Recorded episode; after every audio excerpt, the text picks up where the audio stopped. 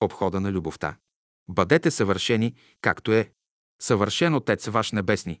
Матей, глава 5, стих 48. Отношенията в бялото братство са отношения на любовта. Те разкриват нейната светлина, сила, красота и свобода. Христос ни е оставил прекрасни образци на тези отношения. Отношения на разбиране, милост и благост. Книжниците и фарисеите постоянно го дебнат, изкушават го и следят, ще пренебрегне ли той закона, древния закон, за да го съдят. Но Христос утвърждава любовта, той никога не се съгласява и нито веднъж не подкрепя тяхната критика, отрицание и осъждение. Защо твоите ученици ядат с немити ръце? Защо твоите ученици в съботен ден късат класове? Защо твоите ученици не постят, както и Йоановите и фарисеите? Те и него следят, дали ще изцели някой болен в съботен ден. А Христос ги пита, позволено ли е някой да прави добро в съботен ден?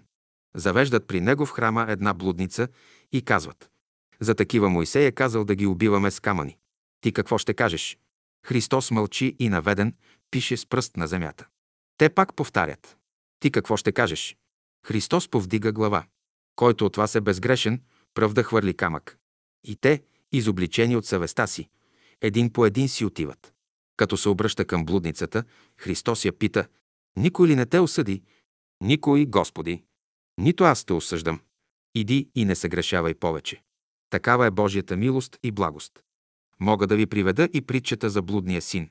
По-малкият син на един човек, след като изяжда и изпива с приятели своя дял от наследството, опитва нищетата, презрението, неблагодарността и се връща при баща си. Бащата го прегръща радостен. Турете пръстен на ръката му, заколете храненото теле. Да ядем и да се веселим, защото този мой син загубен бе и намери се. Това е отношението на бащата, любовта на бащата. И други примери ни е оставил Христос. Той е поканен от учениците си в дома на Симона, фарисеят. Идва жена, присяда край нозете му, измива ги и ги облива със сълзи, отваря съд с драгоценно миронард, полива нозете му и ги изтрива с косите си. Къщата се изпълва с аромата му. Мислено учениците му се възмущават от това и искат да я изгонят, но Христос им казва «Оставете я, заради погребението ми го прави».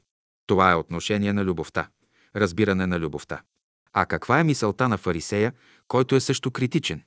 Ако знаеше учителят коя е тази жена, която го пипа, не би и позволил. Христос долавя мисълта му и му казва Симоне, ще те запитам едно нещо.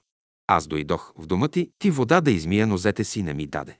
А тази жена, откакто е дошла, със сълзи полива нозете ми и с косите си ги изтрива. Затова, заради голямата и любов, прощават и се многото грехове. Това е отношение на любовта. Среща с любовта, среща с милостта Божия. Учителя остави много примери за отношенията на любовта. Ще ви приведа един. В първите години имаше в братството един Чичо Петко. В неговия дом в София живееше учителя. През лятото учителя отиде с група приятели на сините камъни в Сливенския Балкан. В това време случило се беше, че Чичо Петко извършва един малък грях и всички узнали за това.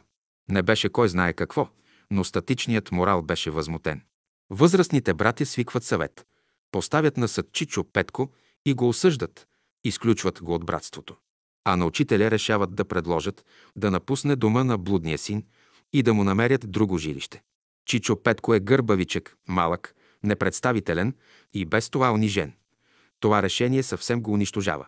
Съветът на братята изпраща трима души делегати при учителя да му изложат случая, да му кажат решението си и да искат съгласието му да напусне дома на Чичо Петко. Единият от групата е богат, разполага с много средства. Той финансира пътуването на групата. Другият е редактор на списание, издател на окултна литература, присъства за кораж. Третият е гимназиален учител по история, с голям дар слово. Подготвил е дълга, убедителна, аргументирана реч. Пътуват инкогнито, никой да не ги знае. Пристигат. Приема ги учителя, но е строг, сериозен, мълчалив. Ученият брат започва. Излага всичко дълго, стилно, убедително. Учителя все повече мръщи чело. Свършва братът. Очаква учителя да одобри решението на съвета. Но учителя мълчи, чак неловко става и стеснително на всички. Изведнъж той гневно се обръща към говорилия брат и му казва само една дума – осра се. И след малко добавя – и понеже си позволихте да коригирате Божественото, ето какво ще ви се случи. Единият от вас ще си замине тази година, другият ще изгуби богатството си, а третият ще прекара самотни старини и учителя се оттегля. Братята, делегацията, остават като ударени от гръм. Те се прибират и си отиват още същата вечер. Ние сме свидетели как думите на учителя се изпълниха точно. Същата година става съборът в Търново. От цяла България идват братя и сестри радостни, чисти, с грейнали лица. В реда на събора беше предвидено да се отива на малки групи в горницата, за да се молят. Групите си образуваха сами приятелите, обаче никой не искаше в групата си Чичо Петко. Никой не го поканва. А той, колкото скромен, стеснителен, толкова и измъчван от огризения, ходи отчаян и съкрушен. Това изолиране от приятелите го убива. Почти се изредиха групите. Тази задача беше приключена. Чичо Петко минава покрай вилата и в този момент учителя излиза от нея и му казва «Петко, ела да излезем горе двама, да се помолим». Братът остава като втрещен. Учителя го взема под ръка, излизат горе, правят си молитвата. И ето, отгоре слиза един възроден Петко. Слиза усмихнат, просветнал, от очите му текат сълзи от радост. Слиза заедно с учителя. Нов човек е той. Целува ръка на учителя и си отива. Всички гледат и мълчат. Един човек е възкръснал пред очите им. Това е обходата на любовта. София, септември 1970 година.